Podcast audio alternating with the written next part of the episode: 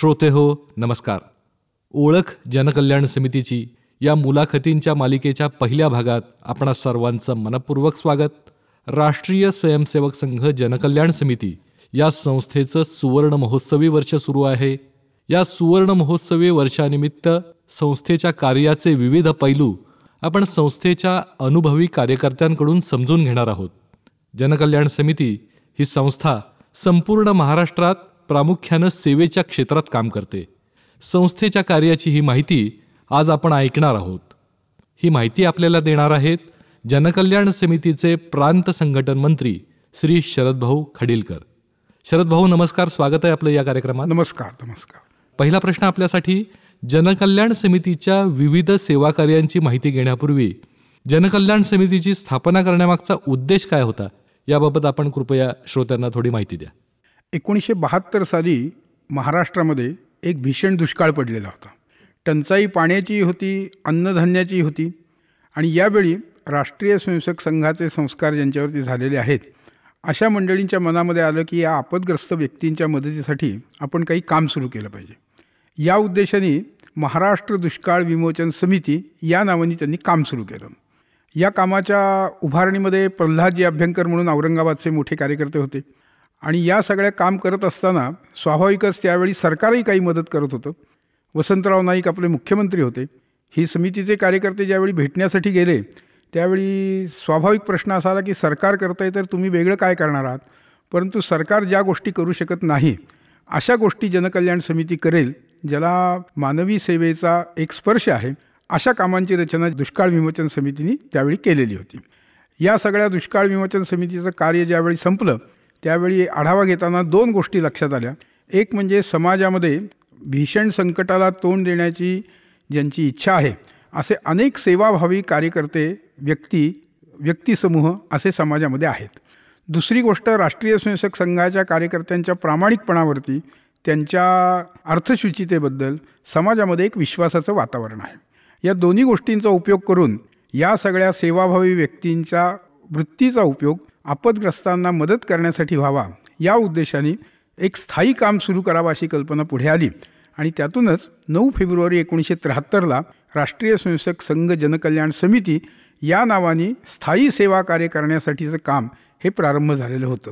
आपत्तीच्या प्रसंगी जसं काम करू तसं चांगला समाज निर्माण व्हावा याच्यासाठी समाज जीवनातल्या वेगळ्या वेगळ्या अडचणींवर सेवा कार्याच्या माध्यमातून मार्ग काढणं हा जनकल्याण समितीच्या कामाचा उद्देश होता. शरद भाऊ आत्ता आपण सेवा कार्यांचा उल्लेख केलात. तर जनकल्याण समिती सेवेच्या क्षेत्रात जे काम करत आहे तर याबद्दल कृपया श्रोत्यांना थोडीशी माहिती द्या. एकोणीसशे त्र्याहत्तर साली काम जे सुरू झालं त्याच्यानंतर समाजाच्या आवश्यकतेप्रमाणे वेगळ्या वेगळ्या क्षेत्रात सेवा कार्यकर्त्यांच्या मदतीने जनकल्याण समितीने सेवा कार्यांचा प्रारंभ केलेला आहे. आत्ताच्या स्थितीत सांगायचं झालं तर एकूण सात प्रकारची कामं सात आयामांची कामं जनकल्याण समितीच्या मार्फत केली जातात. त्याच्यामध्ये शिक्षण आहे आरोग्य आहे संस्कार आहे कृषी आणि पर्यावरण आहे स्वावलंबन आहे आपत्ती विमोचन आहे आणि पूर्वांचल आहे. अशा सात आयामामध्ये विदर्भ सोडूनच्या महाराष्ट्रातल्या एकूण अठ्ठावन्न जिल्ह्यात सत्तावीस प्रकारची एक हजार आठशे ऐंशी छोटी छोटी कामं जनकल्याण समितीचे कार्यकर्ते हे करत असतात. या कामांमध्ये मुख्यतः समाजाच्या ज्या गरजा आहेत त्या गरजा भागवणे समाजाला स्वावलंबी बनवणे आणि समाजाने सेवा घेता घेता हळूहळू सेवा करण्याचा स्वभाव समाजाचा व्हावा असा उद्देश जनकल्याण समितीच्या कामाचा आहे. यातल्या चार ठळक कामांचा वर्णन करणं हे आवश्यक वाटतं. त्याच्यामध्ये शिक्षण विभागामध्ये ज्या क्षेत्रामध्ये विज्ञानाचे प्रयोग दाखवण्याची सोय नाही अशा एकूण तीनशे ऐंशी शाळा जनकल्याण समितीची फिरती विज्ञान प्रयोगशाळा हा प्रकल्प गेली पंचवीस वर्षापेक्षा अधिक काळ चालू आहे. आणि त्यातनं विज्ञान जागृतीबरोबरच राष्ट्रभक्तीचे समाजसेवेचे असे धडे मुलांना दिले जातात. दुसरं काम आहे आरोग्य क्षेत्रातलं. ज्या ठिकाणी आज स्वातंत्र्याला पंच्याहत्तर वर्ष झाल्यानंतर देखील पुरेशी आरोग्यविषयक सेवा उपलब्ध नाही अशा ग्रामीण भागामध्ये जनकल्याण समितीचे कार्यकर्ते आरोग्य रक्षक या योजनेच्या अंतर्गत छोट्या औषधांच्या साहाय्याने स्थानिक ग्रामस्थांना प्रथमोपचार देत असतात. आणि जेणेकरून ही औषधं जर वेळेवर घेतली तर या आयुर्वेदिक औषधांच्या माध्यमातून रोग निर्माण होण्यापूर्वीच त्याची काळजी घेतली तर तो बरा होतो असा आपला अनुभव आहे. आज एकूण एकवीस जिल्ह्यामध्ये एक हजार एकोणचाळीस गावी असे आरोग्यरक्षक हे काम करतात. हे सगळे कुठलेही मानधन न घेता काम करणारे आहेत. समाजाचं काम करायचं या उद्देशाने काम करणारे आहेत. त्याच गावातले आहेत. तिसरं काम जे आहे ते आपल्या विज्ञानाच्या प्रगतीमुळे अनेक गोष्टी जशा साधल्या आहेत तशी अनेक समाजावरती संकट देखील येतात. त्याच्यामुळे विशेषतः ऑर्थोपेडिक रुग्णांना आज वेगळ्या वेगळ्या उपकरणांची आवश्यकता भासत असते. त्याचा उपयोग तात्कालिक असला तरी त्यावेळी त्याची निकड असते. म्हणून जनकल्याण समितीने अशा रुग्णोपयोगी साहित्य केंद्रांची निर्मिती हा एक आपल्या कामाचा भाग ठेवला आणि त्यातनं आज महाराष्ट्रामध्ये एकशे पंच्याऐंशी ठिकाणी अशी रुग्णोपयोगी साहित्य केंद्र आहेत ज्या केंद्रातून या सगळ्या रुग्णांना अल्प दरामध्ये काही ठिकाणी निशुल्क अशी ही साधनं वापरायला दिली जातात. त्यातनं त्यांचं देखील काम होतं आणि जनकल्याण समितीला देखील चांगलं काम केल्याचं एक सात्विक समाधान प्राप्त होत असतं. चौथा एक विषय आहे तो म्हणजे आज समाजामधली जी वेगळी वेगळी संकट आहेत त्यात भौतिक प्रगतीमुळे आणि संस्कारांच्या अभावामुळे वयवर्षे आठ ते वयवर्षे पंधरा या काळातल्या मुलींच्या विशेषतः मानसिक शारीरिक आरोग्याची काळजी घेण्याचं काम जे पूर्वी घरात होत होतं ती ग्रहसंस्था आता हळूहळू क्षीण होत असल्यामुळे या मुलींची काळजी घेणारा किशोरी विकास प्रकल्प या नावाने जनकल्याण समिती चालवती. जेणेकरून एक मुलगी सन्मार्गावर राहावी आणि एक मुलगी जर चांगली राहिली तर एक कुटुंब आणि पर्यायाने समाजाला त्याचा लाभ होतो आणि दुर्दैवाने एका मुलीचा पाय जर घसरला तर तो त्या व्यक्तीपुरता संबंधित न राहता त्या कुटुंबाला आणि त्या समाजाला तो घातक ठरतो. त्याच्यावरती उपाय म्हणून चालणारं किशोरी विकास प्रकल्प हे एक जनकल्याण समितीच्या कामाचं वैशिष्ट्य आहे. याच प्रकारे या छोट्या सेवा कार्यांच्या बरोबरच अनेक प्रकारची छोटी सेवा कामं करत असतानाच असं लक्षात आलं की काही स्थायी गरजा समाजाच्या आहेत. म्हणून जनकल्याण समितीने नऊ ठिकाणी मोठे प्रकल्प ज्याच्यात मानवी शक्ती अधिक आहे आर्थिक गुंतवणूक अधिक आहे तांत्रिक गुणवत्ता जोपासण्यासाठी प्रयत्न करावे लागतात अशा नऊ प्रकल्पांची निर्मिती ही देखील जनकल्याण समितीने केलेली आहे. शरद भाऊ आत्ता आपण नऊ प्रकल्पांचा मोठ्या प्रकल्पांचा उल्लेख केलात. तर हे नऊ मोठे प्रकल्प कोणते आहेत आणि ते कुठं कुठं सुरू आहेत? नऊ प्रकल्पांमध्ये मुंबईमध्ये पंचेचाळीस वस्त्यांमध्ये ज्या वस्त्यांमध्ये आरोग्यविषयक सुविधा नाहीत छोटी घरं आहेत आरोग्याच्या अनेक समस्या आहेत आणि दुर्दैवाने आरोग्याच्या समस्येला सर्वात अधिक तोंड द्यावं लागतं ते छोट्या मुलांना आणि घरातल्या महिलांना. म्हणून शून्य ते सहा वर्षापर्यंतची मुलं त्या वस्तीतल्या गर्भवती माता आणि त्या मुलांच्या माता. यांच्यासाठी पूरक आरोग्यविषयक आहार हा आम्ही शास्त्रीयदृष्ट्या तयार करून रोज त्यांना देण्याचा कार्यक्रम करतो. याचं नाव आहे वस्ती परिवर्तन योजना. या वस्तीमध्ये आरोग्याची काळजी घेता घेताच एक सेविका आमची त्या ठिकाणी नियुक्त केलेली आहे. ती रोज या बालकांना आणि त्यांच्या मातांना आहार देते. महिन्यातनं दोन वेळा त्यांची वैद्यकीय तपासणी केली जाते. आवश्यक ते औषधोपचार त्यांच्यावरती केले जातात. नुसतं आरोग्य चांगलं राहून चालणार नाही तर संस्कार देखील हवेत. म्हणून या मुलांना देशभक्तीपर गीतं गाणी गोष्टी असं देखील सांगितलं जातं.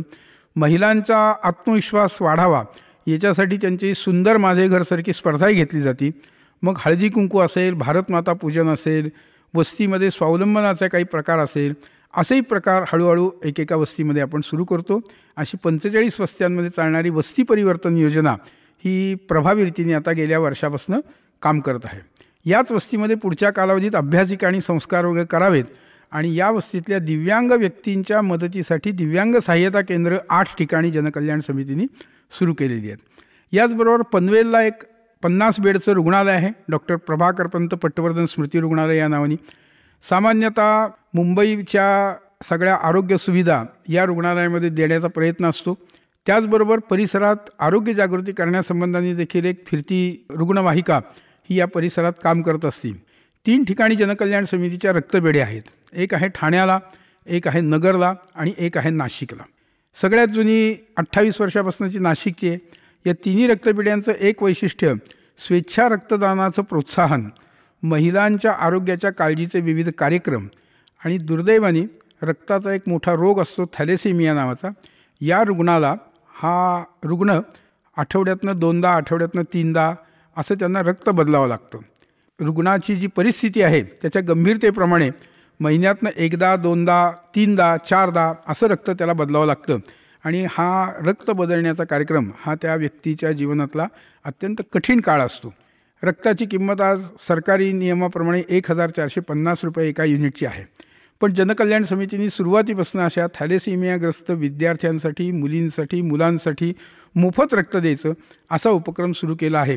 ज्याची सामान्यतः पस्तीस लाख रुपयापर्यंतची किंमत ही जनकल्याण समितीला भरावी लागते.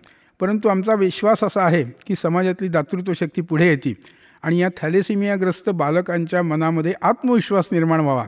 याच्यासाठी त्यांना काही पूरक औषधं त्यांचे काही मनोरंजनात्मक खेळ त्यांचं समुपदेशन त्यांच्या पालकांचं समुपदेशन असंही केलं जातं. आणि याचा एक सुपरिणाम म्हणून नाशिक रक्तपेढीतनं गेली सतरा वर्ष रक्त घेणारी कुमारी कोमल आहेर या नावाची विद्यार्थिनी या समुपदेशनामुळं उत्तम शिक्षण घेतलं त्यांनी. तिने बी एम एस पूर्ण केलेले आणि डॉक्टर झाल्यावर त्यांनी पहिला संकल्प असा केला की या थॅलेसिमियाग्रस्त मुलांच्यासाठी मी काही काम करीन. तर अशी यशस्वीतेची सुचिन्ह ही देखील यातनं आपल्याला दिसत असतात. या तीन रक्तपेढ्यांव्यतिरिक्त लातूर भागामध्ये भूकंपानंतर सुरू झालेलं जनकल्याण निवासी विद्यालय आहे. त्या ठिकाणी पाचशे सत्तर विद्यार्थी विद्यार्थिनी इयत्ता पाचवी ते दहावी या वर्गांसाठी शिक्षण घेत असतात. वसतिगृहात सगळी आपल्या भारतीय जीवन पद्धतीचं मूल्य रुजवणारी सगळी त्यांची जीवनपद्धती आहे. या व्यतिरिक्त सेरेब्रल पाल्सी नावाचा जो एक गंभीर विकार असतो मेंदूचा पक्षाघात त्यातनं दिव्यांग होणाऱ्या मुलांसाठी एक दिव्यांग विकसन केंद्र हेही लातूरला आहे संवेदना या नावाने. त्या ठिकाणी दिव्यांग प्रवर्गातल्या तीन प्रवर्ग म्हणजे स्वमग्नता ऑटिझम ज्याला म्हणतात सेरेब्रल पाल्सी आणि तिसरं मेंटली रिटायर्ड म्हणजे बुद्धिबाधित. अशा तीन प्रकारच्या चौऱ्याहत्तर मुलांचं एक डे केअर सेंटर आपण त्या ठिकाणी चालवतो. या व्यतिरिक्त जिल्हा दिव्यांग सहाय्यता केंद्र डी डी आर सी ज्याला म्हणतात त्याचंही काम संवेदना प्रकल्पाकडेच आहे. स्टेट नोडल एजन्सी म्हणून एक सरकारी यंत्रणा आहे त्याचंही काम जनकल्याण समितीकडे आहे. अठरा वर्षाच्या पुढच्या मुलामुलींच्या दिव्यांग व्यक्तींसाठी एक केंद्र घरोंदा या नावाने किल्लारीजवळ नदी हत्तरगा या ठिकाणी चालवलं जातं. या व्यतिरिक्त पालकांचं प्रशिक्षण शिक्षकांचं प्रशिक्षण अशा सर्व गोष्टी या केंद्रातनं केल्या जातात. भूकंपग्रस्त भागातल्या बारा गावी सांस्कृतिक चळवळीचं केंद्र म्हणून भारत माता मंदिर प्रकल्प असा देखील एक गेली काही वर्ष सुरू आहे जो मुख्यतः लातूर आणि धाराशिव या दोन जिल्ह्यातल्या बारा गावी हा प्रकल्प आहे. या आठ प्रकल्पांव्यतिरिक्त जनकल्याण समितीच्या सुवर्ण महोत्सवी वर्षामध्ये एक महत्त्वाकांक्षी सेवा प्रकल्प हा पुण्यामध्ये सुरू होतो आहे तो पुण्यातल्या मेहंदळे गॅरेज परिसरामध्ये सेवाभवन या नावाने ही वास्तू उभी राहते आणि या वास्तूमध्ये आरोग्यविषयक विविध उपचारांची सोय असणार. डायलिसिस सेंटर आहे रुग्णांचं समुपदेशन केंद्र आहे रुग्णांच्या परिजनांच्या निवासाची व्यवस्था आहे सामाजिक कार्यकर्त्यांच्या प्रशिक्षणाचं एक प्रशिक्षण केंद्र आहे. अशा बहुउद्देशीय सेवाभवन हे पुण्यामध्ये नववा प्रकल्प म्हणून जनकल्याण समितीचा सुरू होतो आहे. जनकल्याण समितीतर्फे विविध सेवा प्रकल्प राज्यभर राबवले जात आहेत. शरद भाऊ जनकल्याण समितीच्या हजारो सेवा कार्यांमुळे जे परिवर्तन समाजामध्ये घडतंय त्याची अनेक उदाहरणं अनेक प्रसंग अनेक अनुभव आपण घेतलेले असतील. तर त्यातला एखादा अनुभव आपण श्रोत्यांना सांगू शकाल का? जनकल्याण समितीच्या कामामध्ये एक वैशिष्ट्य असं आहे की कोणची सरकारी अनुदान न घेता समाजाच्या दातृत्व शक्तीवर जनकल्याण समितीचा पहिल्यापासून विश्वास आहे. आणि जनकल्याण समितीच्या मागं ही शक्ती उभी राहिल्यामुळेच जनकल्याण समिती या कार्याचा विस्तार करत आहे किंवा भविष्य काळात देखील अधिक कामं करण्याची आमच्या आत्मविश्वास आणि उमेद आहे. सामान्यतः साडेचार हजार स्त्री पुरुष कार्यकर्ते निरपेक्ष वृत्तीने काम करतात या कामासाठी अर्थसहाय्य करणारी समाजातल्या अनेक व्यक्ती आणि संस्था असतात. मला आपल्यासमोर दोन उदाहरणं सांगायची आहेत. पुण्यामधल्या मध्यवस्तीत राहणाऱ्या एका निवृत्त शिक्षकांचे प्रति महिन्याला पाचशे रुपये जनकल्याण समितीला ते देणगी देत असतात. त्यांच्या घरी आपले जनकल्याण समितीचे कार्यकर्ते दर महिन्याला जातात ठरलेल्या दिवशी. जनकल्याण समितीच्या कामाची माहिती कामातल्या काही नवीन गोष्टी आहेत त्यांच्यापुढे सांगत असतात. ही सगळी माहिती सांगत असताना ते गृहस्थ ऐकत असताना सहा महिन्यापूर्वी त्यांच्या घरातल्या मोलकर्णीने आपल्या कार्यकर्त्यांना असं सांगितलं की भाऊ माझ्याकडनं तुम्ही पाचशे रुपये घेत चला. ही मोलकरीण स्वतः कर्करोगग्रस्त आहे. तिची सहा घरी काम करून ती तिचं जीवनयापन करत असते. सेवावस्थित म्हणजे झोपडपट्टीत राहणारी आहे. पण ही सगळी माहिती ऐकल्यावर तिच्या मनामध्ये हा विचार आला. आणि तिने असं सांगितलं की माझ्यापेक्षा जे गरीब गरजू असतील त्यांना या कामातनं मदत होणार असल्यामुळं दरमहा मी देखील पाचशे रुपये देईन. लिहिता वाचता न येणारी निरक्षर असणारी पण सांस्कृतिकदृष्ट्या अत्यंत उत्तम मनस्थितीतली ही घरकाम करणारी मोलकरीण ही जनकल्याण समितीचा एक मोठा आधार आहे असं मला वाटतं. या रकमेपेक्षा ही वृत्ती जनकल्याण समितीला प्रोत्साहित करणारी ठरते जसं समाजातलं हे उदाहरण आहे तसं करोनाच्या कालावधीमधलं आणखीन एक उदाहरण सांगण्याचा मोह मला होतो. करोनाचा काळ होता जनकल्याण समिती आरोग्य क्षेत्रात विविध प्रकारची कामं करत होती काउन्सिलिंग सेंटर होतं त्याच्यानंतर रुग्णोपयोगी साहित्याचं वाटप चाललेलं होतं वेगवेगळ्या ठिकाणी रेशनचं वाटप हे केलं जात होतं स्क्रीनिंगचा कार्यक्रम चालू होता आणि याच्यामध्ये मोठ्या प्रमाणात धनाची आवश्यकता होती. जीवावर उदार होऊन काम करणारे कार्यकर्ते होते परंतु भौतिक गोष्टींसाठी धनाची आवश्यकता होती. आणि अशाच वेळी मूळचे मुंबईचे पण सध्या पुण्यात येऊन स्थायिक झालेले एक सज्जन ग्रहस्थांचा जनकल्याण समितीच्या कार्यकर्त्यांशी संपर्क झाला. त्यांनी सांगितलं मी ब्याऐंशी वर्षाचा आहे. माझ्या घरी तुम्ही निधी येऊन घ्या.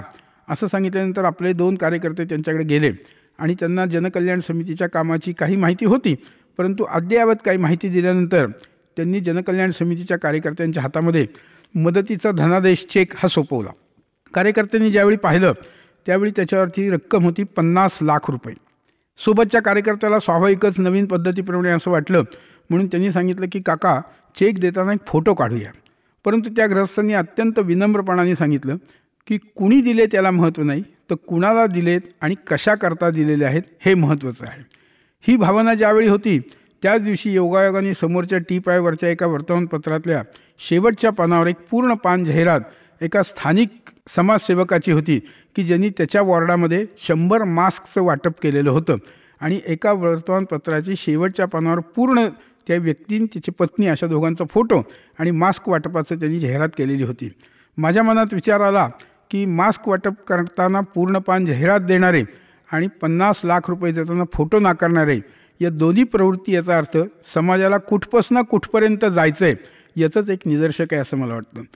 पाचशे रुपये देणारी महिला असेल पन्नास लाख रुपये देणारे सज्जन व्यक्ती असतील या दोन्ही व्यक्ती जनकल्याण समितीच्या दृष्टीने कुबेरासारख्या भामाशहासारख्या धनिक आणि आमच्या पाठीशी उभे राहणाऱ्या अत्यंत चांगल्या शक्ती आहेत असा जनकल्याण समितीचा विश्वास आहे. शरद भाऊ जनकल्याण समितीचा स्थापनेपासूनचा इतिहास आपण नेमकेपणानं विशद केलात? श्रोते हो आता ज्या सेवाभवन प्रकल्पाचा उल्लेख शरद भाऊंनी केला त्या प्रकल्पाची संपूर्ण माहिती आपण जाणून घेणार आहोत. या मुलाखत मालिकेच्या पुढच्या भागात तेव्हा पुन्हा भेटूया रविवारी. तोपर्यंत नमस्कार. धन्यवाद.